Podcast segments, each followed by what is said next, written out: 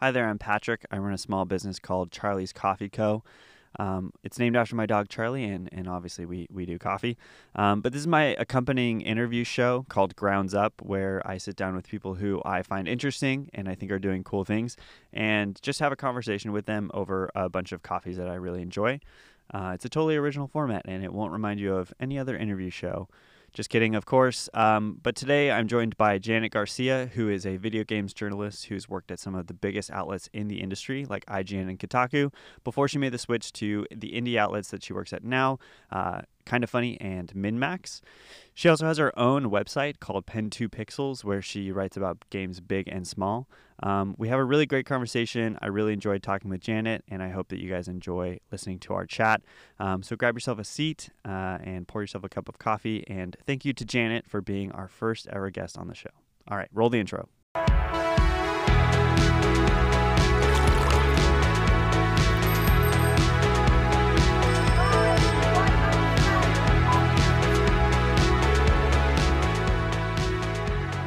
Janet Garcia, welcome to the show. Um, before we pour some coffees and ask some questions, give me a rundown of kind of your relationship with coffee. Yeah, um, I'm an everyday person. Twice a day ideal. No more than two times a day is also ideal. Okay. Um, yeah, I drink coffee every day. I love coffee. Um, I mostly keep things pretty casual at this point. I'll just like knock something into the K cup machine and call it a day. But I did have my era of we're grinding the beans and then we're putting the beans and the you know the grounds in the machine. Yeah. Um, for a while, my boyfriend had the what would you call it? I guess it's like kind of like drip where you have like the little Chemex and you like Yeah. pour over. Yeah. Totally. I think that's probably my favorite middle ground where it's not as intensive as doing everything yourself, but it just usually tastes a little bit better where it's like it's like that or like we have a little French press that we'll do the same thing with and it's like simple to do if you already have the grounds. So Fantastic. that's probably my route of how I go about my coffee. And you know, I'll hit up like smaller shops preferred, not above Starbucks, but you know, it's cool to hit the local scene and see what's up. And I feel like LA has the strongest coffee I've ever had yeah. in my life, which is very um, was very exciting when I first visited here. But The caffeine tolerance has gone up since moving here. yeah, like it's just I don't know, like they do coffee differently here, uh, which I appreciate. But I came up on coffee from a need of caffeine. So like in high school, like I was hitting the the Monster Energy drinks really hard. And one day I like finally tried out like, you know, a Starbucks Frappuccino, which was like very sweet, but still also kind of bitter because it's still coffee. Um, and then I'm like, I don't know if this is for me. Then I did into like coffee with creamer and sugar, and now I just do everything black. Like Amazing. everything I drink is just black at this point.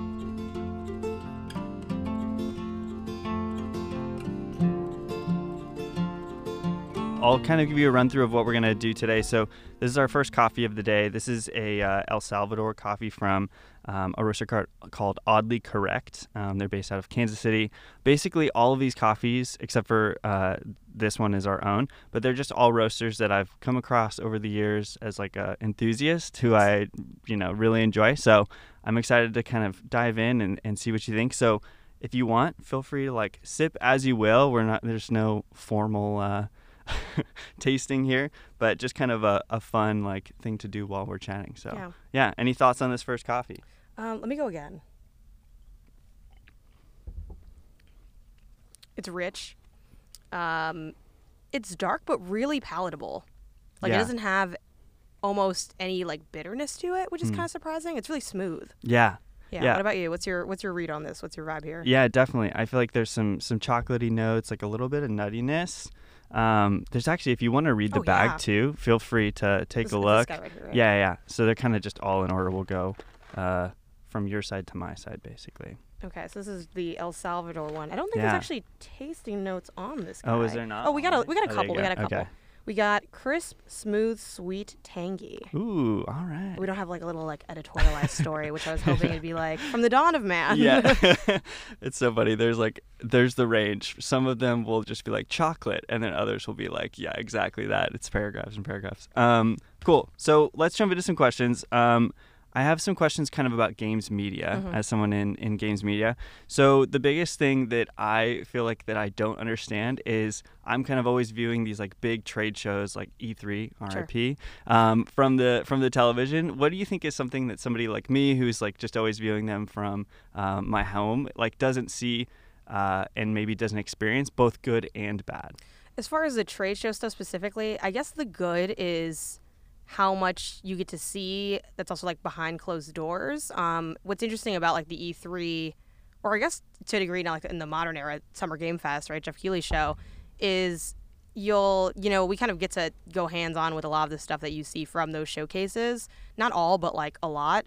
So I guess that's kind of the behind the scenes that you don't end up seeing. Um, and I guess like that process, you know, it varies. Like a preview event is always different depending on what the parameters of the preview are. Like, is this hands on time? Is it hands on with a couple people? Is it like, you know, developer hands on, so you're hands off, but you're like a- asking questions? Are you with a developer? Are you with like a third party like PR situation where they're like, well, we I know like the the base details, but I can't like talk about you know Yeah. the aspects of the Yeah. actual you know design choices and things like that. So I guess it's kind of the behind the scenesy stuff that you don't see. It's a lot of appointments, a lot of like running and like beelining to places, depending on how big the space is. And I guess for the cons, I mean, I think it's just a lot of work. Like the days are really long when you Yeah. do, especially E3. Like now that it's just SGF, it feels much more mild because it's like there's one showcase, you know, you like go and you play the games and the embargo's like either immediately or maybe like a few days later versus E3 was like okay, well, especially depending on the kind of work you do where it's like maybe you're up early to like react to a showcase and then you're going to go the developers are going to come by like the studio set or something and you're going to do like a thing with them and then you also have like a preview to write and you want to like get it written as soon as possible because it's like it's just up as soon as you do it something like that so Yeah. a lot of those days can be like 12 hour days like if you let it kind of be and it's really easy to like let it balloon like that i think for sgf it's much more casual because the format isn't as wild but you still because people are also in town you end up like okay well you work all day and then maybe maybe people are doing in-person podcasts that they don't normally get to do and then okay at night like you're gonna want to go like get drinks downtown and like you know mingle with people say hi to friends also make additional connections so the days end up being still long as well so it's just a lot of like long days it's a lot of fun but it you are like really spent by the end of it Yeah, and then you've got travel on either end too. yeah, and yeah, That's what's nice that's about being here in LA, where it's like at least I'm already here. But like I remember um, last like well the summer that just passed for SGF, like my colleagues from Minnesota came by, and we also wanted to do like a vlog of uh, Universal Studios, like the Nintendo area. We did that at the end of the trip, and I've never been so tired at a Yeah. theme park. I'm like. The last thing I want to do is ride this ride. Like, you know, we like rallied and we did have fun, but it was like I got no voice left. I've haven't slept in days. I haven't seen my family. Yeah. Like it's a whole thing. Shell of a human. Um, do you have a favorite and let's say like online and in person event? Hmm. In person event, I think it's still the mix. Um, the mix is like a small um, indie event. Uh, it happens oftentimes coinciding with different bigger conventions. So things like E3, things like um, SGF, it was supposed to happen, but they didn't have the permits together for it, so I fell through last second.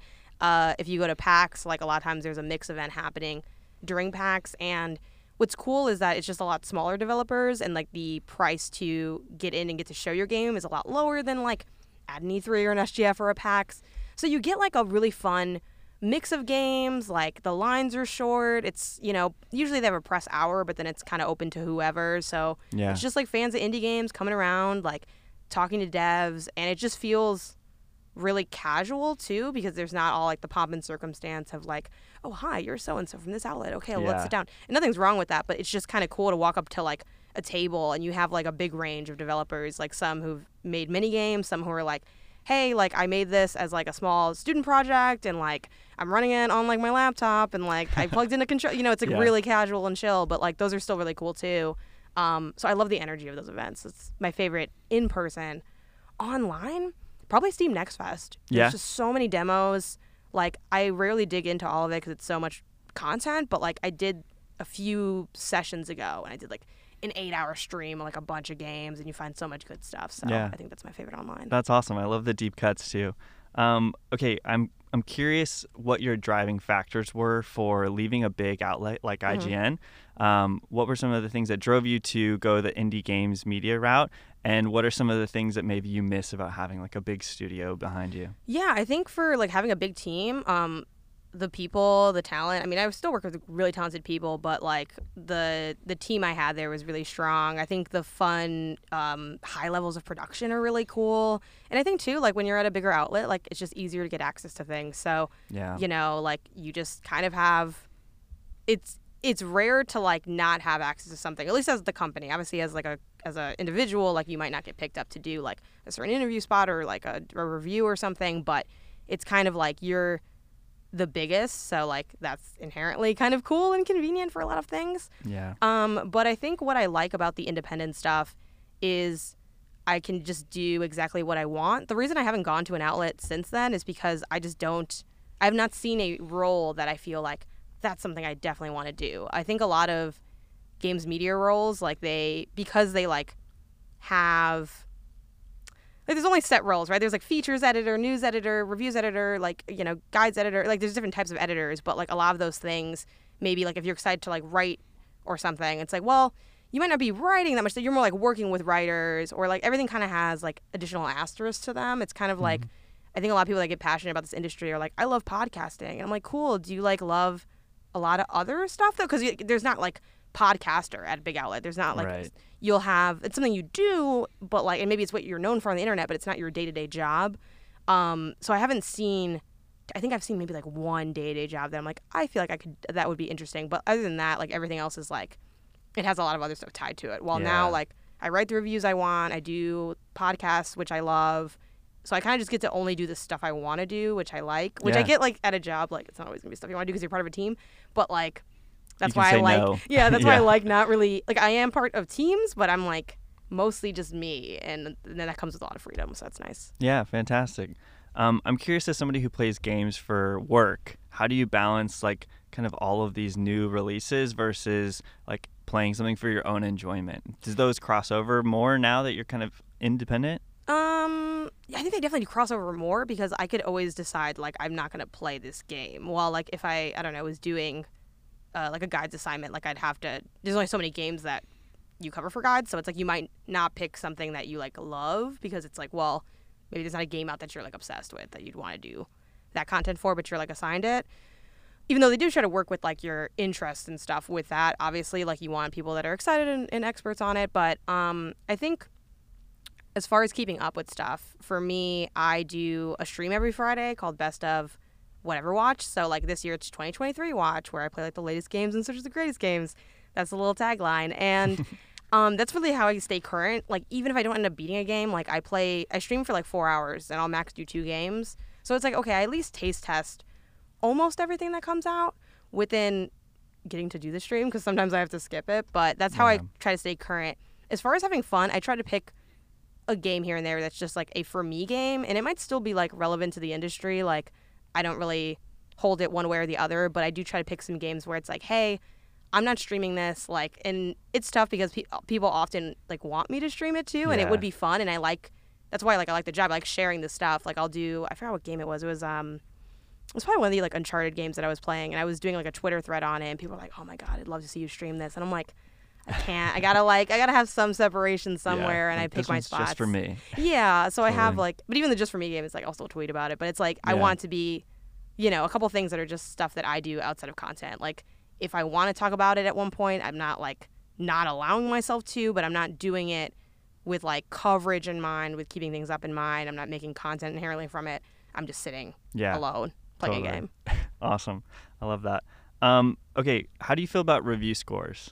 Um, I am pro review scores. Still. Okay. Yeah. Yeah, I was curious because you work at outlets that do and don't have Yeah. them. So, yeah, do you feel like the review score ever becomes more of the story than the game itself? I think the review score always becomes more of the story of the game itself. Yeah. Review scores are definitely really problematic, I think, for talking about games more, um, I guess, like, not candidly, but really getting into the details of the games because people get caught up on, like, well, you said it was this, so, like, that means this. And they kind of just put their own meaning on it. So they're like, oh, well, you said it's like a seven, and like a seven's good, but like, it's not that good. So, like, you really didn't like it. You know, people get hung up on that. But what I like about the review scores is it forces me as a writer to put a game into a bucket, which is inherently limiting, but I like the challenge of like where does this game land? Let's not leave it up for okay, it'll be up for debate because people will always debate things, but it's like for myself like I'm going to couch this as good or great or amazing or whatever and and I like putting that label on it. I think it is useful also for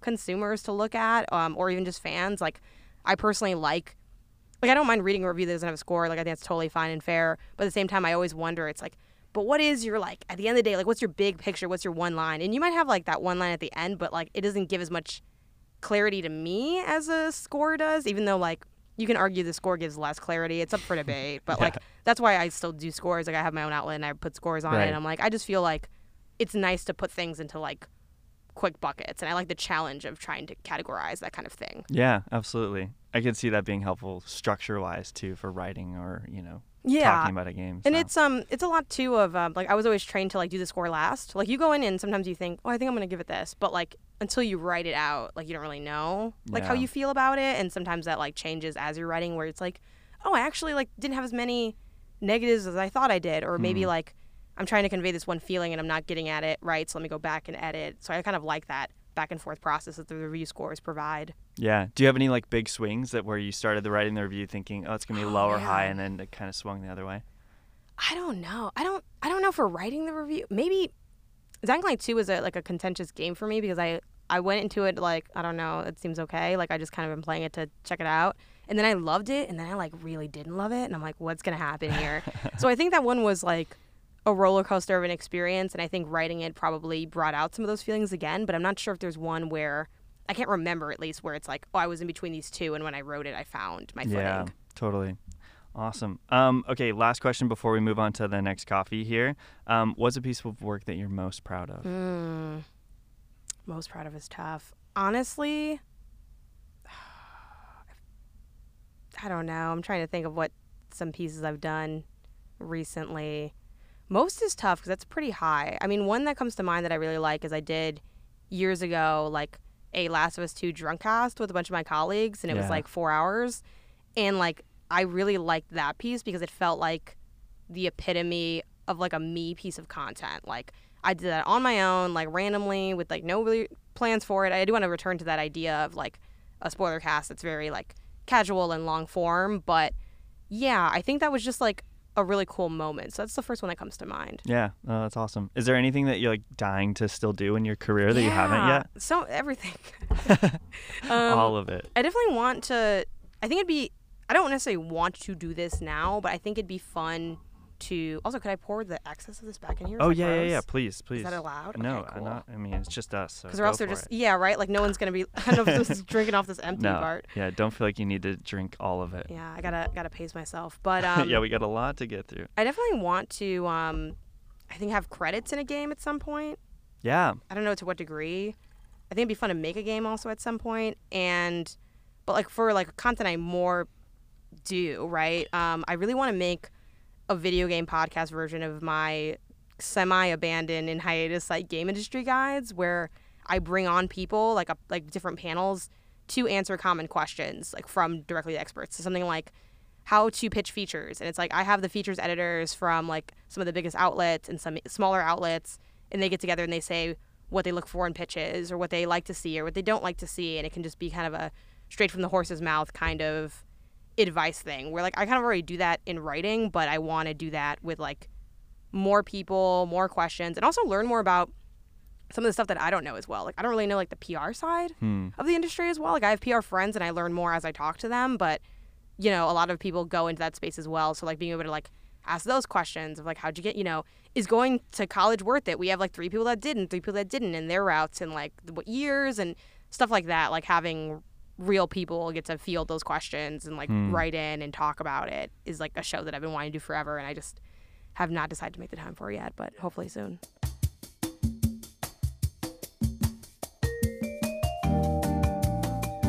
Okay, so this next coffee comes from a, a coffee roaster called Devoción. They're based out of New York, and they only roast uh, Colombia coffees. So, which is kind of unique. Um, most roasters will do like you know a broad swath of of different regions, uh, and these guys specialize specifically in Colombia, um, and it's really cool. They do a, like a a big variety of coffee within that one kind of niche. So yeah, it's a fun one. Do we want to drink before the read? Sure, let's Okay. do it. Yeah, have a first taste. Tell me what you think. It's nice. It's like a little bit fruitier, I think, than the last one. Yeah, Yeah, definitely. it's good. Awesome. Um, okay, so I want to ask you some questions specifically on writing for games. Um, as a former teacher, are there any similarities to writing a lesson plan versus writing a games guide? Oh yeah, hundred percent. Like it's like a one to one. It's crazy how much they're the same. I think that's maybe why I like became kind of good at it and like feel like I can still to this day like format in my mind like what people would be asking or searching for or thinking of. Um, yeah, like it is literally a direction set. That that is all a guide is. It's a direction set. I mean, you add some extra stuff like like tips and tricks and things, but like it's a direction set. So you want to make it clear, uh, idiot proof, and also skimmable. That's the thing. People don't read. Like even people reading guides who like need help, they're like, no one wants because Yeah. usually too like when you're looking at a guide, you want to be in, you want to be out. Like you probably barely came around here. You're like, "Ah, I guess I'll look it up. Who has the answer? You're looking for the first thing. And sure, there are people that become fans of like certain sites, and maybe they'll always look up a guide in IGN or a guide in Polygon or a YouTuber or whatever. But yeah, they want to be in, they want to be out. So like having a lot of bold text in certain spots, like breaking up the sections in a way that makes sense. Um, adding also like hint systems to guides was like a really fun thing that we definitely have played around with like back when we were like well back at IGN like when I was there um, especially for like puzzle games like hardcore puzzle games like where it's you might want help but you might not really want all the help because Yeah. it's like that's the point of the game is to solve stuff so like unlike I don't know, you get a puzzle in God of War, you you probably aren't playing God of War for the puzzles. Like you might like the puzzles, but it's not like I want a puzzle game. I'm gonna play God of War Ragnarok, you know. But if you're playing Patrick's Parabox, like you probably kind of wanted a puzzle game, so maybe like a hint could be good, and you can like click into the hint before you like see the answer. So, um, yeah, but it's like literally a direction set because every time you'd make like a lesson plan or specifically like pieces like materials for students, it's about like making sure they can get through it easily. Like, sure, you want them to like read it, but like they're not gonna read it. So you can just Yeah. say you can just save some time by making it easier. Like even something as simple as like if there's a second side, like like write in caps like there are two sides, bold it, put it again there, and then put an arrow at the bottom. And like some people will still mess it up, and that's fine. But like you felt like you did all you could do, you know. Yeah. Um, and that's kind of what guides writing is like as well. Totally. No, that's awesome. I was really curious to see if that was the case. I'm I'm, I'm happy to hear that it is. Um, how do you approach talking about a game on a podcast in this format or like a video podcast versus writing about one? Oh Uh, yeah, they're like totally different. When you write, it's harder. Yeah. I don't. I don't know if there's a podcaster that would disagree with that. I think writing's way harder than podcasting for a review. Um, they kind of start the same, but they like diverge. So like the way they start the same is I take notes on my phone.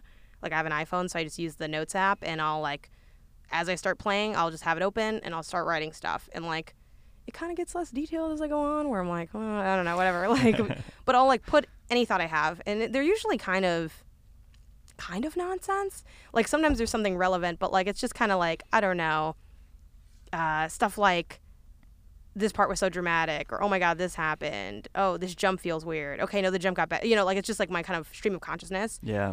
and I'll take those notes in and like maybe reconsolidate them if I'm doing like a podcast, or maybe I don't. And I just kind of glance at them or put some stuff in bold. And if I'm writing a review, those notes are the first thing I have in the doc that I start writing in Mhm. and then I'll do like 25 minutes tr- attempted nonstop writing, and I'll like use that as a base, like a baseboard to like kind of spring off of. That's not what baseboarding is, but whatever, like a, a, a springboard, right? And then I'll just like start writing, and then I'll start like molding it. I kind of think of it as like molding clay, the style that I write for my reviews. While like when you're talking on a podcast, you maybe have like your base thoughts, and then you're riffing off of the thoughts of other people. So I do think you kind of get a more holistic understanding in a way, like talking to other people, but like the process of writing is harder. And like sometimes I meet in the middle too, and like I'll write, I'll do a voice note to myself, like when I'm done playing a game. Sometimes I'm talking to my boyfriend about it, and I'm just like, hey, like here are my thoughts, and I'll hit record, and then I'll transcribe that Hmm. note, and then that can also be like a basis for my written review, where it's like because I do think talking out stuff or writing out stuff, you start to learn what you actually think about it. Kind of like writing in a diary, right? Like if you're upset and you write in a diary, you might gain clarity on like why you're upset or become less upset by the end. A review is kind of like that, where you're sort of working out your feelings about the game.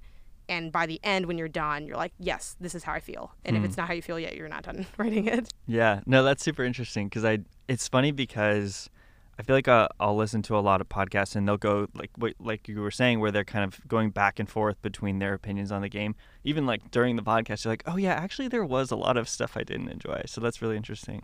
Um, okay, I would love to hear what the most challenging part of writing a game guide is because that to me feels like such a big daunting task, especially something like I saw you did The Last of Us 2 Yeah. game guide for IGN, and like that game took me like f- way too long to beat. Yeah, the coins were a lot. Thank God my colleague Brendan Graeber, shout out to Brendan Graeber, came in and was assigned like to help me.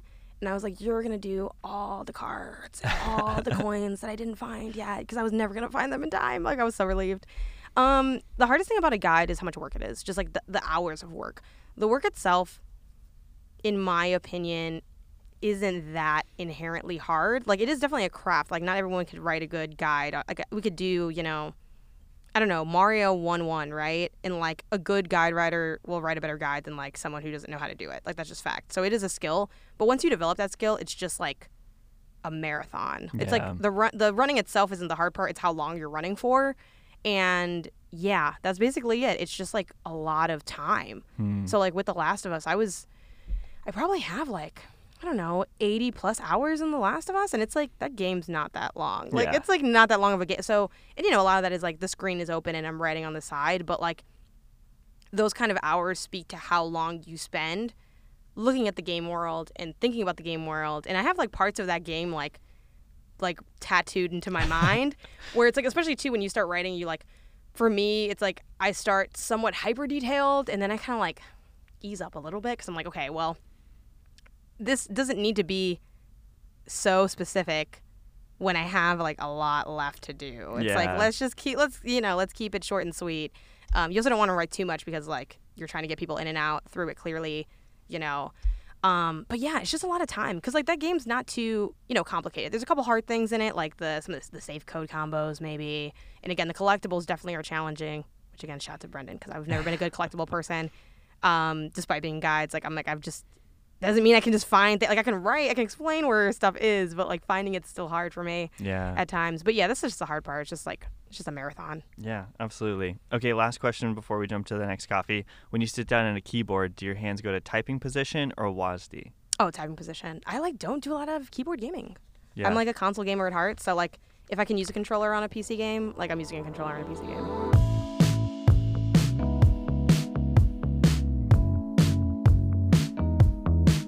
This next coffee is our own coffee. Um, so Charlie's Coffee Co. It's named after my dog Charlie. Um, this is a new coffee actually that I, I just got in. It's a Kenya, um, and it's triple washed. It's really really complex. Okay. So let me know what you think. Uh, no hard feelings if you don't like it. I'm a little scared. Like, "What's over here?" There's no pressure. I did have the thought on my way over here. I'm like, what if this is like a troll show and like all the coffees are really bad and I just have to drink them? Like, Oh my gosh, that would be horrible. it's good. It's definitely more bitter than the last two, but it's Hmm. not like bitter in a bad way. Yeah. It just kind of has like like a bit of a punch to it. It's a Yeah. little it's a little grungy in a way, but there is a little bit of like like a sweeter kind of note to it too, but it is like dark. Yeah, it's um, this one's a little warmer too. I'm just realizing, so I'm gonna like yeah, vent noticed these other too. ones. But I do think the temps have been really good. I was a little Okay, nervous cool. about that because I'm like I tend to like, you know, I'm like a like a 4-hour coffee drinker yes, typically. same. We But need like the ember mug that keeps it warm the whole time. Yeah, but um, what about you? Like what do you like about this one? How'd you end up like developing it and getting to this point with it? Yeah, yeah. Um, Like it's what were you trying to like accomplish with it, you know? Yeah, so my goal, like at least my approach to roasting, is to. I'm similar to probably a lot of people out there, but I'm newer to roasting than a lot of these other people. So, um, my goal is really like to take kind of an approach that you would with wine, where it's like you try to bring out Mm. the origins of that individual region. So um, sometimes it'll be like really earthy, really nutty, like some kind of notes that are like I guess like more like uh, Vegemite, Marmite, where it's like Mhm. some people love it, some people hate it. Um, but I'll like leave it as is versus like try to ro- roast it more to get it to be a little bit more like neutral. Um, so I like when I can taste a big difference in like the different coffees. So that's like ultimately my goal. Um, you know, we'll see if if we get there. it's it's definitely a process. It's like a, a a very tricky thing for like I don't even know how to describe it. It's like you get a new coffee in and it's kind of like you'll do a similar profile that you would on like a different coffee from Colombia and it behaves totally different. Right. And they almost have like kind of uh, personalities to them, which is interesting. So that's always fun. You kind of get to know a coffee as you roast it more. Um, okay, so the next set of questions I have is kind of focusing on running because I know you're a runner. Um, okay, as a runner myself, Okay. new to LA, um, just moved here like a couple of months ago. Do you have any recommendations for like good running spots? Yeah, I mean, freaking the Santa Monica beach slash pier. That that's it. That's like I feel like that is the pinnacle for like distance, ease, and views. Yeah. Um, like I did. You know how like what's your running style? Are you like are you track? Are you like cross country? Are you long distance? Are you ultra? Like what do you get not into? not ultra. Me neither. yeah. I just threw it out there because I don't know what I'm working with. You know, like it could be. Um, no, I was supposed to run my first marathon last year. I was supposed to do Big Sur, um, but I got COVID three days oh beforehand. My God. That's like my biggest fear. It's I'm so sorry that happened to you. That I can't even imagine. I won't dwell on it too much because I'm sure you've thought about it a lot. But like, I cannot imagine yeah. doing all of that work and ugh, that sucks. But I was super bummed. I was like tracking to be under four hours, so I was like, okay, I'm feeling really strong. Oh, yeah, I'm that's feeling great. set. Um, and then yeah, literally like four days before, I was like, I don't feel right. And no, that's the worst. then, I yeah, hate that. tested and sure but enough, yeah, I mean, I, I think that's like the a great spot. I also like for smaller stuff, um, the Chandler Bike Path up in North Hollywood Hmm. is really fun. It's you know it's not that long, but it's it's cute. It's like a nice path in the middle of the city. yeah, Um, and then also like Griffith Park. Griffith Park is Oh, okay. incredible. Um, especially too like because I imagine like Big Sur like that's got to be like a lot of elevation and like yeah, I think Griffith Park might be the best spot with like trails and things. And they do offer like there's routes you can do around Griffith Park that aren't trail focused too, where you can kind of run on basically the LA River. yeah. Um, and it's pretty flat and like also again pretty good distance. You can loop around. I mean, you can do again. You want to be really hardcore. You can like do a run up to like the Hollywood sign, like or just you know you can kind of do whatever. But I've ran a lot of my hill work was at Griffith, uh, and even if you don't want to do hill work again, there's plenty of fairly flat trails like through near where like the zoo is at. Um, those are probably my top spots. okay. But I mostly did most of my training over here in, in Santa Monica. Um, Nice. Um, I was training with my brother, so he'd like drive us down, and it was interesting. Like as you get further and further in, like running basically all of it, like from Long Beach, like all the way back, and then turning around again. Like it got pretty uh pretty intense in terms of seeing a lot of stuff. But like it's a great spot to run. Yeah. Oh, that's awesome. Do you have any like over or underrated spots? Mm, I don't think so. I'm always seeking more because like yeah. you know how it is. Like you get bored. You know, I think for for yeah. like underrated. I mean, it is very specific kind of work. But if you're doing like, you know, uh, speed workouts, like just finding a good track. There's like Mm. a like a high school that like will sometimes hit up, but like that's a little bit tough because it's like it still is a high school, so it's like Yeah. oh they have like a ga- like a practice today, so it's like you Yeah. can't really you know. But it's also like it's a high school, so it's also like community space too. So you can like there's definitely people that like go and work out there. But a nice track is just so nice for speed work, where you're not just like I don't know running full speed in the street, the regular street. Yeah. Yeah. Totally. Um, I don't think I have anything that's overrated yet. I kind of love them all for different reasons, but I'm always looking for more spots. Um, if people have more spots, like let me know because I like I get bored after a while, and it's tough because you'll try like a new spot sometimes, and then like you realize that like oh I don't really like you know you have a harder sense like where's the turn like am I lo-? Yeah, like I, that kind of happened with me. I was running near um like the North Hollywood train station because there's like a park near there and there's a couple of trails and like I ran the trail kind of okay, but like my brother definitely got kind of lost. So then it's like Yeah. You get turned around and You're that's checking rough. your phone the whole time. Yeah, and you're like, this isn't right. But I try hitting up the All Trails app to try to find new locations to run. But I think it's definitely tough when you're if you're marathon training like us, where you start getting up in mileage. It's like, well, how many times am I gonna go back Yeah. and forth on this four mile path? Like, Exactly. you know. But yeah. Oh, that's awesome. Okay, I have. Oh, actually, one more question before we get into like rapid fire. What's the better city for running, LA or Chicago? Mm. Oh, I think I have to go LA just because of the weather. Yeah. So, Um, but I do love the um, the uh, lakefront path. I think that's still like, I think that's still probably my favorite place to run in terms of like you get wicked miles. There's mile markers on it. Like the views are very differentiated. Like that still might be like the best running path I've had. But a uh, better place to run definitely LA. You can run at any point and not be frozen. Like Yeah. yeah, that's automatic. I love it. Okay, so we'll do some rapid fire uh, running questions here. Favorite running shoe?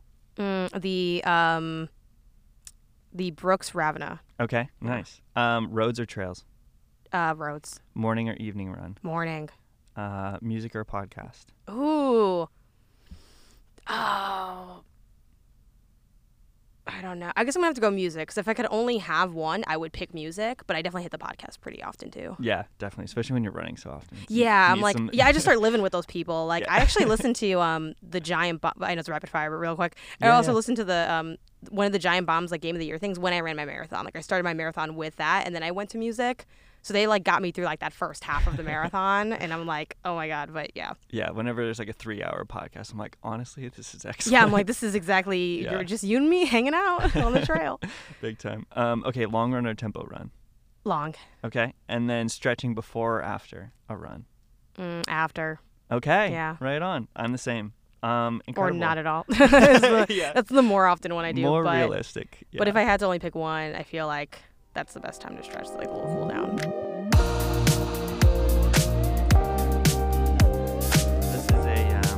Next one is in Ethiopia from a roaster called Brandywine.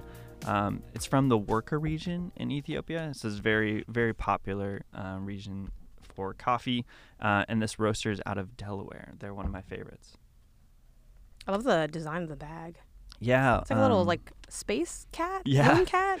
Um, they have a guy. I think his name is Todd Todd Purse, Todd something, um, and he designs all of the bags for for their coffee. He does some really cool like kind of really quirky cute. designs. A lot of cats in their uh, their designs. Like a little pet theme. Did you always like? Did you? How long did it take you to come up with this this name? So Charlie is my dog, um, and so I've been wanting to start a coffee business for a long time, and just like wasn't quite sure what I would name it. I had like a I have a whole list of like names for what I had planned to name it, and um, I I got my dog Charlie in the pandemic, and I was like, well, seems like a really good uh, starting point. So yeah, This is really good. awesome. It's really sweet. yes, It really is like candy. Yeah. This um this region in particular, a lot of Ethiopia coffees are known for kind of having that sweetness, like almost fruity. Yeah. Um, and Worka region in particular, this is like some of the best coffee I've had. I think has come from from this area. Yeah, I like the um for the tasting notes they put cherry preserves, cran raspberry juice, and they said that strawberry candy in the red and green foil wrapper, which is so that is so accurate. Like I've this is yeah I've never had uh, coffee this sweet I don't think before. Like Yeah. it really does taste like candy. Right. You don't need any like sweetener or anything. No, to it. like it's, it's it, I I also really like stuff like this because in my coffee knowledge for like tasting notes isn't as sharp as it is for like beer, Mhm. but I love when I can drink something like this or like consume something like this where it totally almost like changes my perspective on what coffees can taste like and I feel like this is that. And again, there's like plenty of coffees I'm sure that have this kind of sweet profile, but yeah. I'm like, "Oh, I never thought it could like hit in this way." So that's really cool. Yeah. Totally. Well, you're gonna go home with all of these. So oh my god. Yeah, yeah. I thought it'd just be like one. bags. Oh, this is No, awesome. no, These are all for you. This is gonna be so hope you enjoy fun. Yeah. Oh my god. You can do like a little tasting at home if you want. Yeah. No, I definitely will. Uh, my boyfriend drinks coffee as well, so and my Oh, brother's fantastic. a huge coffee fan. So like we'll have to do a whole thing. Right on. Cool. Um, okay, so the next section, while we're drinking this coffee, I have a fun game for us to play. Okay. So there's been a bunch of obviously like recent adaptations of uh, kind of the resurgence of like video game movies. Mhm. Um, so what I want to do is kind of run through a list of upcoming ones, and without having seen them, obviously, you give a score prediction and Okay. use whatever scale you'd like. All right, are you ready? Mhm. Okay, we'll start with movies. Okay. Minecraft the movie. Oh. I think that'll be like like a six out of ten. I, I tend to agree. Yeah. Uh, yeah. Uh, Yakuza. oh man, Yakuza is so fun. Honestly, I think it's gonna be an eight out of ten. I think it's gonna have like bullet train energy. Ooh, it's I like- love that. Yeah. It's where it's like if you're like a little snobby, you're like this isn't that good. But if you're basic, you're like this was exactly what I wanted. yeah, like a good action thriller. Yeah, Yeah, That's what I that. hope. Um, Death Stranding. Oh God, uh, I still haven't finished Death Stranding, but I think six out of ten. I think it's gonna be mad confusing. It's gonna be like a Christopher Nolan movie. yeah, but like without the stuff that I think people like about Christopher Nolan, like Yeah, yeah. I love it. Um, Call of Duty. Oh. Like a five out of ten. Like I just don't. Yeah, I don't know. I don't see them going like Saving Private Ryan levels. Maybe they'll surprise me. I don't Big know. time. Um, okay, and Portal, the movie. Mm, seven out of ten. I think it'll be like, what's that Steven Spielberg? It's from the book movie that everyone kind of hates, but I was Uh, like, it was kind of Tintin? alright. No, no, no. The um, the um, the one Ready Player One, where it's Oh, like yeah. a lot of people kind of hated it, but like it kind of hit in a way. Like Yeah. that's gonna be that Portal movie. Okay, it's like yeah. mm, Cult classic kind of thing. Yeah, it's like this is this is a really specific vibe. Awesome. Okay, we'll move on to TV shows. Horizon. Oh yeah, I mean, I've been thinking about this one for a while. I think seven out of ten. I think it's gonna squeak by is like fine, you know. I'm really hoping they have like a good budget for. Yeah, the because The like, dinosaurs. the dinosaur. Yeah, I just, I don't know. I have so many. I'm like Horizon just keeps like not taking L's, but I'm like I just know this isn't gonna be that good. It's like it's a rough time. Yeah. Um, okay, Pokemon, but it's a live action series. Hmm. I mean, Detective Pikachu was fun, but he was also kind of scary. I think eight out of ten. I think Loki is really fun. Yeah. Okay, what do you think of the weird, deep Detective Pikachu voice? Oh, that's Ryan Reynolds. Like that. It's all like I thought, isn't there a new game where he's like a deep voice? maybe. I mean, there's gonna have they're gonna have another Detective Pikachu game. Yeah, I think that is the one where he has like a, a, a shockingly He's deep like, voice. I, didn't he always have a deep voice? Maybe he didn't. I, I didn't play know. the first. The first one also Detective Pikachu is like very much more of a kids game. Like it's just a younger demographic. Um, yeah, they made it work. I have faith. Yeah. Have Okay. faith. Right on. Um, Fallout as a TV series. Mm, I think seven out of ten. I think it'll be fine. I feel like they're. I think the humor could be really fun with like, you know, the tone and everything. But I don't know if it's gonna like wow anybody. Right, right. It's not gonna be a Last of Us level like No. storytelling. Which that that honestly surprises me. I didn't think it'd be as good as it was. Like Yeah. it was when they had that episode three. I was like, is this like a really good TV show? I was Right. like, what is going on? I wasn't planning on watching it until I heard just everybody raving about it. I was like, all right, well, I gotta give it a shot. Now. Yeah, like that. Like honestly, that episode alone is worth watching. Like the whole series for it. totally. Um, I do feel like Fallout maybe will win some costume set design stuff. I feel like that's kind of the, Yeah. the thing to watch it for, maybe. But um, okay, God of War as a TV show. Mm. I think eight of ten. I also just want to have a, a wider spread. I feel like it does have a chance to be good because I feel like the mythology aspect, like, it's the right kind of nerdy that I think Hmm. adapts well to TV Right. and like books and things. And I do think God of War, like you know, 2018 and Ragnarok, kind of have like an epic feel to them in terms of Mm. like the style of writing and like the lore. So yeah, I have, I have hope on that one. okay. I don't know how Kratos is going to look though. That's, I'm I'm kind of concerned about that part, but Yeah, big time. Um, okay, Mass Effect as a TV series. mm, like a seven out of ten. Like I don't know if that's going to transfer well. I know people love Mass Effect, but like I don't know. I don't know space space and space politics. I feel like that has worked in history, so maybe yeah. it'll work again. But Maybe more of like a Star Trek kind that's of. what I'm thinking, like a Star Trek, like a you know. I know there's like a lot of like Expanse fans and stuff, so it's like maybe it'll hit that that that that spot. People.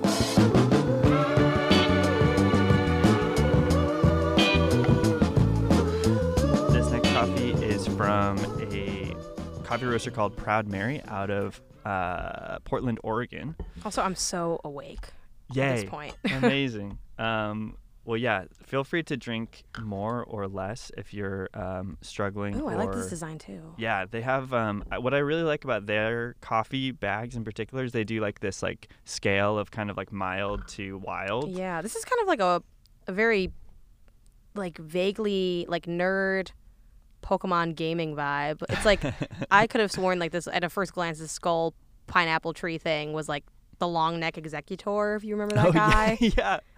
Oh, that's good. And they have like kind of like a Godzilla type situation here. Like Yeah. it's, it's got some funkiness to it. Yeah, they're um they definitely have I think more kind of weird funky coffees than most roasters, which I really like. I like the kind of weird stuff, even if it's not like a daily drinker. Yeah. You know. Um. Okay.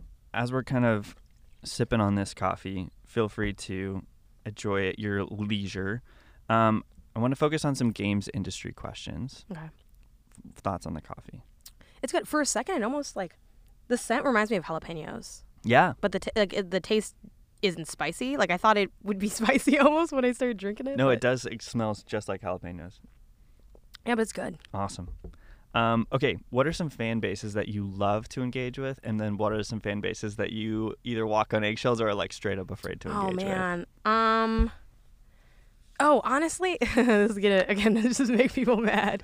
Um, the PSVR two community has been hell on earth, and I don't know why y'all are so mad. I mean, I kind of get it.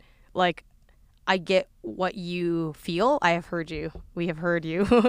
um, yeah, and I think was it? It was just the negative, right? Or was there like a good one for the, the question? Yeah, yeah. Okay. Which which ones do you really enjoy engaging with, and Oh. which ones do you struggle with? for enjoyment i mean really honestly there's good and all fan bases i'm trying to think if there's like a like a favorite. I guess like just to play to my favorite like franchise or whatever um like Jak and Daxter fans are always fun because it's like it's obviously it's a, it was a huge game and it's like a naughty dog game but it's sort of like a like a cult favorite. Like it's like a weirdo like favorite platformer so i feel like there's some fun to be had in that community. Hmm. but i think for like more modern stuff um oh, God, what's a community that's actually just been just been good? I'm trying because there's like a lot of the big ones like like Pokemon's a mess. Like I don't know, maybe like the cosplay community, but I don't know. There's Okay. like messes everywhere. So like I don't know if I have a favorite. Um, I mean, I have great conversations with fans of like all different games, but I, there's not a certain fan base that stands out as like. Well, you know what? Honestly, hot take my favorite fan base that i've engaged with at least just like through my twitch um was when i played demon souls everyone was Yeah. really like really cool um and i know i'm sure there's a lot of try hard jerks in the demon souls community like i'm sure there are but for a game that's so like get good everyone was just like really nice i also i also kind of like the kingdom hearts community as well because they're they love the game and they so they love seeing people play the game and they love like getting into it and they know it really well. So I'd say like yeah, favorite communities so far have been Kingdom Hearts and Demon Souls, which are very different games. Least favorite, Pokemon and PSVR two. Um, I think just for both of those, there's a high passion, and I think that passion turns into like anger really quickly. Whether it's anger at the coverage, anger at like the outcome of things. Um, with with Pokemon, I feel like it's the classic like you hate your favorite thing. It's like I feel Yeah. like Pokemon fans kind of hate Pokemon, which oh all right I guess. And then PSVR two, it's been a lot of frustrations of like a lot of people in that community have like a really high expertise on on the technological aspects of VR. So they're like, I don't get why you can't appreciate that the focal eye range is double glassed. I don't again, I don't know the technology stuff. And I'm like, look, I hear you. We're software people. I'm a software person. I never said that I'm a tech person. It is an impressive piece of hardware. As a software person, I'm gonna not be in love with it if it doesn't have that kind of backing. And there's been a lot of like frustration of that of like you don't know what you're talking about. Like so it, it's been like really like dark in that sense. But like that just kind of is what it is. Like I don't really have like a big problem with it, but it's funny cuz like anytime we do like PSVR 2 stuff on like PS I love you, it's like I know like a lot of y'all are mad like and you're to you're still to be mad cuz I still don't like the device. Yeah. But that is what it is. Um so yeah, that that has been my least favorite for sure in recent history. That's really funny. I was actually curious because um, so I kind of just got into the From Software like Okay, stuff with. Elden Ring, um, and so I had really not experienced that. But that community is just like so focused on wanting people to experience those Yeah. games, which I was really shocked by because it's such a dark. You know, you would think it would kind of attract some edge lords, and maybe Yeah. it does. But the vocal folks, I feel like, are really inclusive. yeah like it's it's it is so cool i think it's just cool when people i guess use that passion to like help people get into stuff and like be excited for other people who are getting into it Yeah. um yeah that's really cool. are you gonna play any other like souls like games or fromsoft games I tried getting into Demon Souls when Mm-hmm. it came out on PS5, but I just like I really struggled with when I hit a wall in that game. What I loved about Elden Ring is like I would hit a wall with something and I could just go do something else. See, that's so funny because I'm like, I think I'm learning that I'm the opposite of that. Because like with Really? Elden Ring, and maybe one day I'll still like get into Elden Ring, but like I, I like tried it, then I like was like, nah, it's not for me. I deleted it, then I re-downloaded it, and then I like played it again, and it's like sitting there like on my dash. I'm like, I don't know what I'm doing here. I felt like there's too much freedom for me. I'm like, I mm. need what I like about Demon Souls is it's like, okay, we're going down a hallway. It's kind of archaic in that sense. It's like, okay, I'm gonna hit this guy. And then I'm gonna maybe die, but then I'll get my souls back, and then I'll slowly grind, and it's like just slowly chipping away. Like the directions are well, even though Demon Souls has its own confusing stuff, Yeah. but it's it's more clear. It's like okay, and then you open this door and it connects the rooms. Like it is simple, and I'm like, I already have a lot going on with the combat. I cannot handle the vastness of the world. like I can barely like, like hit someone and then roll away. right, so right. um, I like the simplicity of Demon Souls. I think a little bit more. So um, yeah, we'll see where things go. Um, you know, Lies of P is Soul- Yeah. Souls Soulsborne like. Have you played that yet? Um, yes, and I can say that I was like, when's the embargo for? Alexa? Oh, I have yeah, played yeah. it. Yeah, I have played it, uh, and I'm liking it a lot actually. Um, I'm a couple hours in. I am scared it will like get too hard for me, but Mm-hmm. I'm I'm doing it so far, and it it a lot everyone compares it to Bloodborne, but honestly, it feels like as a Demon Souls person, I feel at home with Yeah. it. Um, I was worried when people were comparing it to Bloodborne that it'd be like really fast.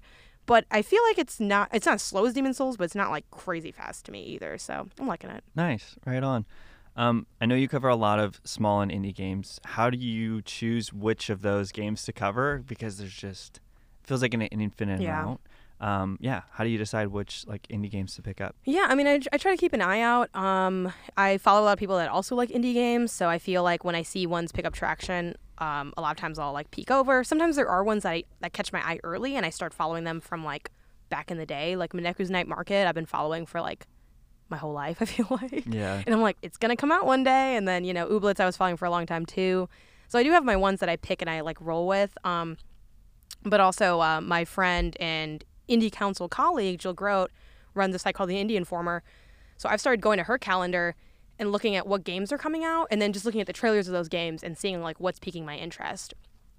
And then I add that to my calendar, and then I'll try to like slot those in. Um, and then also just looking at other release calendars too. But I will say, for bigger sites, like they tend to hit only like the bigger indie releases. What I like about Jill's calendaring coverage is she's really going deep into the weeds on like games I've never really heard of. Yeah. So, um, yeah, and eventually, like I hope to, or not eventually, because I kind of already am that, but by doing stuff like that, uh, I think Steam Next Fest too. It's like pick a couple things to follow, watch out for, put on your calendar, and then just make the time to play it if it looks of interest. Is kind of how I generally operate. Um, you know, sometimes recs from people. Uh, Nicole Carpenter at Polygon also has an incredible eye for indie games. Um, Rebekah Valentine at IGN is also highlighting them in her column. I think Hidden Treasures is the name of the column. So I think definitely picking a couple people to follow and pick from their stuff, and then also like sourcing a couple stuff on your own and having like that mix. And then you just have to play them from there, which is still really hard to make the time for. Uh, but I do my best. Yeah, I was just gonna say that's like my next kind of follow-up question is like how do you balance the indie coverage and like finding time for indie games with like the treadmill of big new Yeah. releases, especially this year. It feels like there's- Honestly, I'll probably just add in a new stream. I haven't done it yet. Um, I have cranked up and dialed my stream back depending on my life. So like at one point, I think I was doing like four streams a week or something, and now now I'm down to like two, which I'm barely getting the two. So I'm like, this is nice. This is like pretty manageable. I do want to add in another one specifically for indie games, just to kind of like do my homework for my show, the Indie Council that I'm on. Um, and that's kind of my plan. But I do slot indie games into my best of watch as well. Like, especially when there's a week that is not as heavy on like the obvious answer of like, oh, if you know if Ragnarok came, came out or something, I'd probably play that. But also sometimes I play games before they're out, so then I don't usually stream those. Like if I stream them, I'll make my boyfriend play and I'll be on like mic and we'll talk about the game. But I don't feel like starting from the beginning and then kind of because I feel like I'm pretending to have thoughts almost on it. It's like, so yeah, this is what I thought when I was like, it doesn't feel like as fun to me as like normally when I do that stream, it's me playing it for the first time. So it's like, hey, let's see how this game is, and we're doing it together. I feel like if I already played it, we're not really doing that anymore. right. Um, so then sometimes that open, opens up slots too, where I can like check out you know indie titles there. Um, so if they fit in best of watch, I definitely put them there. Um, if they can't, or like whether or not they can or can't, I probably will try to make a slot that's just um like, hey, this is my indie day. And I used to have that back in the day when I used to do like God, I got this. What was it called? It was the, I think it was itch.io. It was like the bundle for racial justice and equality during a lot of like the push for like the BLM movement. Yeah. Um, so I bought that bundle for, for charity, and then I would do charity streams for like other BLM related organizations while playing through the games. And I played a lot of indies that way. I played a short hike that way. I played like Yev Oma that way. I played like um, just like a million other things, and th- that was really fun. And I'm like, I miss having dedicated indie time. So the TLDR is just stream because then I'm like, I have to play games because I'm streaming, and like that's kind of how I make myself like make time for games because otherwise like it's very easy to just you know do your other work and then it's late and then it's like uh and then so it's nice because it could it gives me a time a space a way to make money from doing it so it's still kind of like financially beneficial and then it also has the benefit of like now i can share this with other people and it's like okay we're doing so much good from just streaming it versus not even though Yeah. I, I do want to make time to not stream too but Awesome. Um, all right. So with the insane amount of hours that it requires to play or beat some of these like huge games, how do you balance giving a game its fair time, like its fair time to kind of warm up on Mhm. you, um, versus like just knowing it's not going to improve and not get any better? Yeah, it depends on what I want to do with the game. So honestly, a lot of times I just decide like I am gonna probably see this through to completion for the sake of like the content and like the review conversations. So like when I sat down to play Starfield, I knew one, it's a big game, like a like a highly anticipated game. Two, um, I actually also just like had COVID not too long ago, like a few, like a month ago or something. And as I was getting out of it, this is my second time having it, unfortunately. So the the first bit, I'm like really tired and I can't think of anything, and I'm just laying there. Then I end up like awake enough to like I can game, but not enough to really move. And that's like when I had got Starfield, and I'm like, this is perfect Yeah. because I can't do anything. I'm not working right now because I'm, I'm trying to rest, but I can sit here and I can play a long RPG and just like dig into it. So that kind of hit me at a at a convenient time where I like was able to carve out the time for it. And I'm like, oh, also like it'll be beneficial to see this through if I can. Like I had my dates in mind. I'm like, okay, when's the embargo up? Like how whatever. So that was like kind of the perfect storm. But I will say I like kind of pick my spots and it depends on like there's some games I know I'm gonna beat. Like Spider-Man 2 when that comes out like I know I'm to beat it. I'm on PS I Love You it just makes sense. Like I wouldn't and also I like that franchise. Like I can't see a world where I play it and like I hate it so much that I just d- delete it. Yeah. Um but other games that are more like definitely if I don't know if I like it, I'm down to like put it down like, you know, Elden Ring where it's not really my taste, so I'm like I kind of just tried it to try it. Um, if it is my taste, I'll just kind of decide like, do I want to see it through or not? Like, how much am I liking it, and how valuable do I think seeing it through is? And then also, do I have the time? So I'm sort of considering all those factors and then deciding, hey, do I want to beat this game? Like, I definitely don't only beat games I like. Uh, some people do. I just I like sometimes seeing it through because you can learn different stuff, or like sometimes things change. Like Dying Light 2, right? Like I love that game. Then I finished it, and I was like, the ending is like not great to me. Yeah. Um, but also like that cuts both ways because when I started, I was like, I don't know, it doesn't seem that interesting, and then I got really into it. So there's definitely a benefit to seeing it through, but like realistically, like you're not gonna have the time to see everything through, and you definitely don't want to see everything through because I think if you said I'm gonna beat every game I try, I think it, you're gonna not want to try as many games because you're gonna be like, I don't want to get locked Yeah. into to beating this. So um, so many hours in the day. yeah, so it's always like a like a little bit of a balancing act. I do I will say when I pick up a game for my outlet to review, I usually beat those because I want to beat them for the review. Maybe there's been a few times where I started I'm like, "You know what? I don't even want to I don't even want to do it." But like that's it's very rare because again, like good, bad, whatever, like I picked it to review it. Like let's see what it what it's about. Yeah. Awesome. Oh my god. Sorry. I know. Well, this is a cram table, so I apologize. Um, luckily, no spill so far. That was one thing I was Yeah. like, oh man, I was really No, I worried I, was gonna spill something. again, this setup is like I've I've had every form of setup. This is actually a lot nicer than what I normally have, which is like what was a folding table and is now an IKEA table in my office space that I'm like, hey, what's up everyone? I'm like I'm crawling over cables and Yeah, yeah. things. Like it's a whole whole mess. Hey, you know, gets the job done. That's all that matters. Um, all right, what's a hot take that you anticipated getting some blowback for that you didn't? Mhm. And then what's a take that you didn't anticipate to be a hot take and for it to be blowback, but that you did get? Hmm, that's a great I, question. I rephrased that very poorly, but No, no, I know what you're talking about. It's tough because I feel like I always know when I'm gonna get flack, and that's almost always like it's uh, um if just it's as ne- a if it- woman in games media, I think just if you're negative, like I'm, I'm Oh, really yeah. unafraid to be negative, and people really don't like, ne- like what they perceive as negativity. Like negative criticism is perceived as like mean by a lot of people. So I'm trying to think, is there something, hmm, a hot take that I thought like I'd get pushback for that I didn't? Not really. I mean, I guess the, I mean, because to me, some of this, I don't know, it's weird because some of the stuff, it's like, I feel like it's not that hot of a take. So that's why I'm like, like, you know, like I didn't like, um, Pokemon. What was the last one that came out? Not Arceus, the other one. Um, God. I couldn't tell. Violet. Oh, Scarlet yeah, and Scarlet, Violet. Violet. Like I didn't like those games, but I feel like a lot of people didn't. So I don't think that's like. I think me saying like that game doesn't function well is like very not a hot take, and a lot of people are like, yeah, like, you know what I mean? Like I don't think anyone's mad at that. yeah. But with Um, the Pokemon crowd, you just never know. Yeah. Um. So I guess maybe we can throw that out there, but I feel like people are. I guess yeah, the the defenders aren't as strong. So I guess I'm a little surprised that people aren't more like more mad about that. Yeah. Um, something I got flack for that I didn't expect. Yeah. Hmm. I mean, maybe in a way the PSVR two stuff, where it's like, I mean, this isn't. I think we can all agree there aren't like really any games for this, and people are like, "That's crazy." Like, I don't know. I guess, but even that, I wasn't. I'm never too surprised. Um, I don't know. There's people that get mad at almost everything. The only thing people don't really get mad at is if you like something. Hmm. I've never really seen people get mad that you like something. It's only if you don't like something. But there's a lot of times I don't like something, and I'm like, it's another bad, another bad day Yeah. online.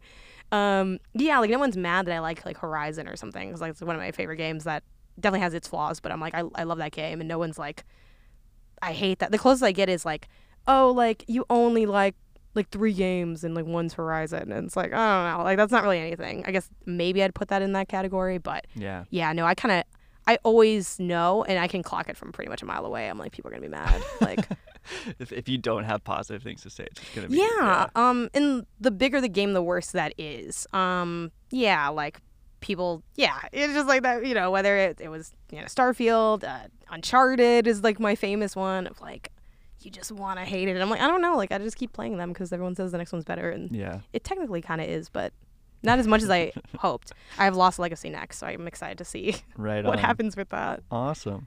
Okay, so this is our last coffee. Oh, wait, yeah. This is. Oh yeah, feel free. I mean, if you no, want no, more no. of I was I lost track of.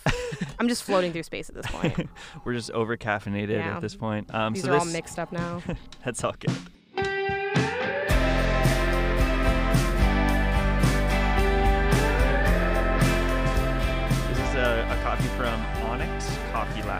Um, so they're actually based out of Arkansas, strangely enough, but I think they're probably one of the best coffee roasters in the country, if not the world. Um, and this is a Kenya. So let me know what you think. yeah, it's good. It kind of reminds me of the first one a little bit. It's like Hmm. smooth, bold, but not bitter. Yeah. I'd say coffees are the only thing that I like. I've, it's very rare for me to have a coffee I don't like. It Yeah. happens very rarely. So, Here's the bag too if you want to. It's Yeah, a box, which is kind Ooh. of funny. So. Do you have a well besides yours? do you have a favorite of the ones we drink? You know, it's so tough. I get asked like w- when I'm doing like our own Mm. coffee stuff. I like people always ask what your favorite coffee is, and it just it changes so much. It's almost just like food. It's like oh, I'm in the mood for pasta today, um, or like I want Mexican food. So it just Sure. like you know, it changes so much. But I think in terms of what excited me the most, I just like I'm such a sucker for an Ethiopia, Mhm. especially a Worka that's just like really fruity. It's just it's so bright. Um, but I think like a daily drinking coffee, I really like these two, the El Salvador and the the Colombia. And then this one really surprised me. The aroma was like really Yeah. unique. I think that might be my favorite just because it was such a weird blend. Like I think it, the coffee itself is very drinkable, but that weird jalapeno smell was like kind of Yeah. cool. And then I also give a shout out to the this one, like the sweet one. Yes. yeah. Um, just because it's so different. I think that's definitely for me again in that category of I would not want that every day, but I think it's like such a fun pop to Yeah, your week at some totally. point. Um, yeah, there's. It's so funny you mentioned jalapeno. There is one that I really tried to find to see if they had available. It's a roaster. They're actually in like Barcelona. Um, but I had their coffee and it was actually kind of spicy. It was really interesting. So I've been looking for like new fun coffees to incorporate, but it's tricky because they're not always in stock, or, Yeah, and yeah. so it kind of depends on timing. But anyway, all right. Last question, last set of questions. So speaking of hot takes, I have a list of kind of like uh, gaming trends, Okay. um, and I just want you to give me your hot takes or opinions on each of them. Also, feel free to like if you want sparkling water. That's what this one is. Okay. Yeah. Yeah. Thank you. Um, okay, so we'll go through the list of hot takes. You give me your thoughts on Mhm. them. All right, VR in general. Um, it wasn't the future we thought it would be, and I don't know if we're gonna see a big breakout. I think VR has struggled to find its footing outside of novelty and shooters. I think there Mhm. are a few really special examples of things that like pop really nicely in VR. Before Your Eyes is super cool in VR, but you can also play it not in VR. Um, Tetris Effects, but also you can play it not in VR. So I Yeah. think it's been hard to find a game that uses it really well and truly also justifies its use to the fullest extent. Um, yeah, but I'm still kind of hopeful. I always thought VR was it was really interesting, and I've been following it for a long time. So Yeah. maybe it'll shake things up. I would love to see something that feels fresher, but I think also when you think of games and like the arcade space, like maybe we just need a little more time to to get there. But then I don't know if we'll end up getting that time. Yeah. You think it'll always kind of be a little bit niche? Yeah, like I just wonder at one point, like, is there a point where we're just gonna give up on it? Um, maybe we're already at that point. I don't really know what the Mm. future for that market looks like, but Yeah. it's not going great. I don't think. Um, okay, do you have any thoughts on the metaverse as like a concept, not necessarily like Facebook's Oh, yeah. metaverse? uh, yeah, I just don't. I don't think we're gonna get there. It reminds me of like, you know how when we think of the future and everyone's wearing like jumpsuits that match, and it's like, why? Why do we think that's a, the metaverse feels like that? Hmm. Um, where it's, I get the concept where it's like then we'll be on, like we'll be fully online, but I just don't think we're getting there anytime soon. I think it's just like an odd conception. Hmm. Um, stuff like that can be fun, like the PlayStation Home stuff or whatever. But yeah, I don't want to. People don't want to put on a headset and go to Zoom. Like it's like that's you know what I mean. Like I don't know. Yeah, totally. Um, all right, cloud gaming. Mm, I think it's gonna get there. I think we're. I think we've made really good progress on like the connectivity of it. Um, admittedly, for me, it's been kind of a mixed bag with like some aspects of lag. But I know a lot of people that do cloud gaming. Um, I don't think it can work the way Nintendo's doing it, where they're like, we can't run it, but the cloud can't. Like, mm, no, you guys aren't good online. Like, I don't know. Um, but cloud gaming, yeah, I think it's here to stay, and I think it's um, a cool companion piece. Um, I'm loving that we're seeing more of like a mobile surge in terms of like on the go gaming, even though we're all just gaming from our couch, but like the TV's on. Like that, that's all I want to do, right? So we have the Steam Deck, we got the Switch, we got you know PlayStation's coming out with their Portal device. I think that's what it's called, PlayStation Portal, something Mhm. like that. There's like the backbone for like Xbox's stuff. Like I like that we're getting options to play on our little screens. Yeah, totally. Um, okay, speaking of little screens, mobile gaming, and specifically, I'm curious what your thoughts are on Apple. Like they they just announced a new iPhone will play console Yeah. games. Um, gosh, this is tough because I don't know how I feel about that. I'm, I think I'm excited about it because it kind of reminds me of like how, um, and I don't remember if it's like phones or just like other handheld devices, but like mobile gaming, like gaming on the go is really popular in places like outside of the U.S. Like in Japan, like a lot of people are like gaming on their uh, on their phones or on whatever device. Um, so yeah, I mean, I think I think that could be a great way to go because kids love gaming on their phone. I don't have any kids and I'm not around kids very often, but one thing I know is like kids go ham on like those iPad games. And sometimes they're playing like regular games on there like Fortnite or, you know, Roblox or whatever. So I feel like this is a natural progression in that sense because I think I'm so interested to see like how the space changes in the next like 20 30 years because I think the people that are going to grow up and become me now are going to be like yeah, I would play like so many. Like I think they are phone gamers. Yeah. Um, so I feel like it'll be cool to bring more traditional experiences to that platform. And then like Apple Arcade's great. Like I like what Apple's doing in the gaming space a lot. Hmm. Speaking of Apple, do you have thoughts on their AR uh, headset? Oh yeah, it's like it's so expensive. It's insane. Because how much is it again? Do you It's remember? like three thousand. Yeah, like it's just. I mean, it is a really cool idea, and I would love to try one out and like have access to one. There's not a universe that I'm going to buy one at all. There's barely maybe a universe where my partner might maybe consider getting one. Like again, at that at that number, because at first like we went into it, he's like, "Oh yeah, I'm definitely gonna get this. Like I don't mind like dropping a lot of coin on Apple." And then it's like three that like it was so much money. Yeah. So, um, looking forward to the third model that maybe will be a thousand dollars. That Yeah. and maybe he'll get that, and then I'll use that. But again, it is a high end hobbyist device. Um, and we'll see if they ever kind of bring the price point down to a more like general accessible thing because you know a thousand dollars is a lot of money but also my, my phone is like i think like around that price so right, right. it's not inconceivable my macbook same deal um so yeah i hope that down the line they make a more general consumer version of the product Yeah. How about the long rumored Switch Two? or whatever Mm. they call it. I'm tired. That's my hot take. I like Yeah. I've rescinded myself from Switch 2. I mean, I, we still talk about Switch 2 all the time, like on podcasts I'm on, and that's fine. But I'm like, look, I'm not gonna give you any predi- like. I mean, I'll give you predictions for like what I think, will, what I want to see and stuff like that. But I'm like, I'm done after the like 80th rumor of the Switch Pro or the Switch 2.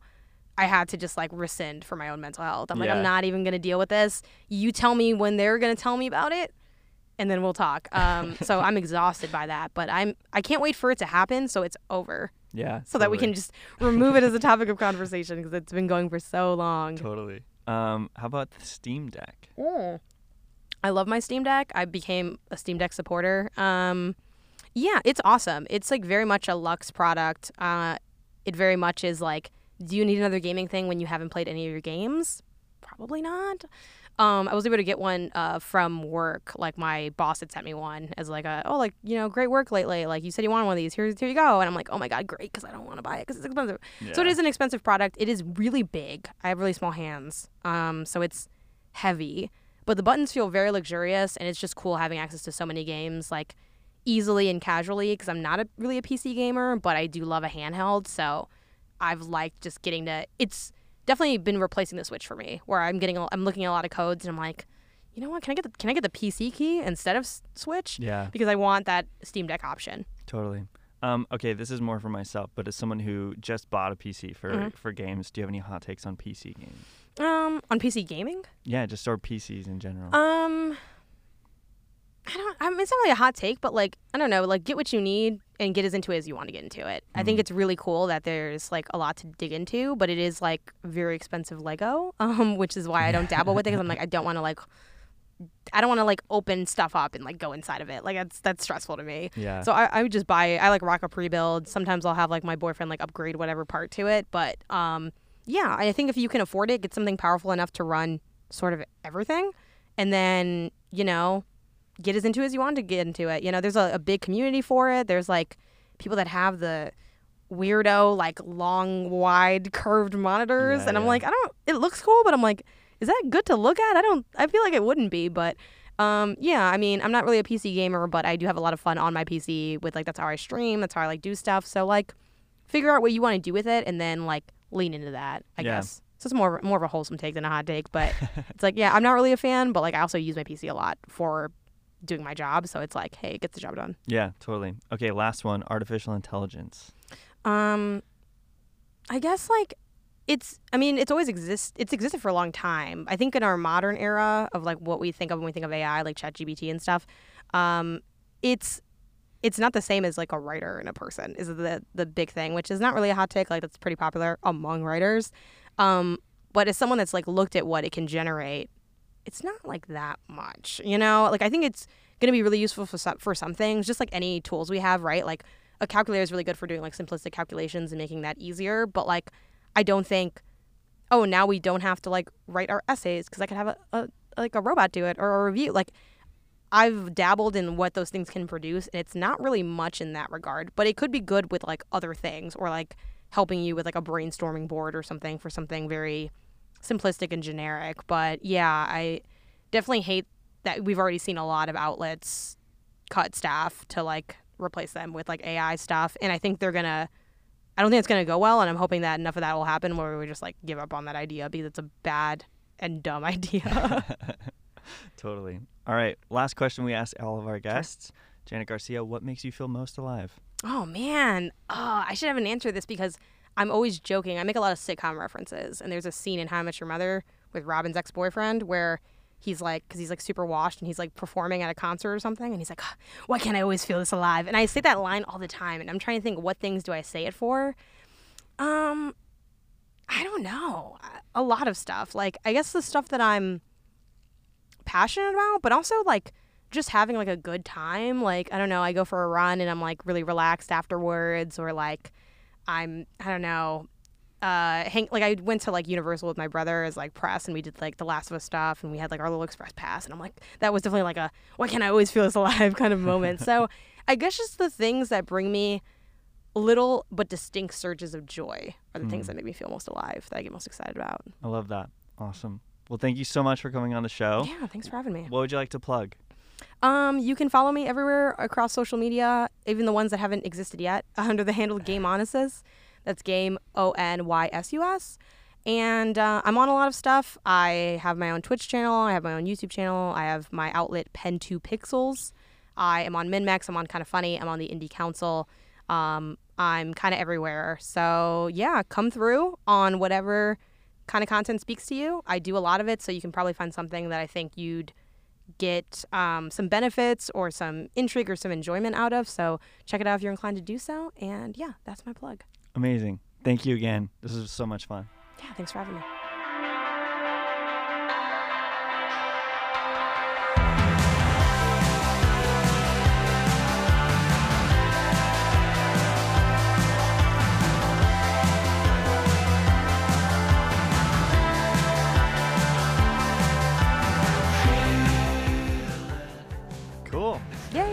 How was that? It was great. Yeah. Yeah, it was like it was super chill. It's weird having the headphones on now. yeah. This room is Like, so hello? quiet. Yeah, no, it was really fun. Like the time flew by. Like I don't get to do a lot of in-person stuff, so like this was cool. And like yeah, the coffees were great. And, Right. Yeah, it was fun.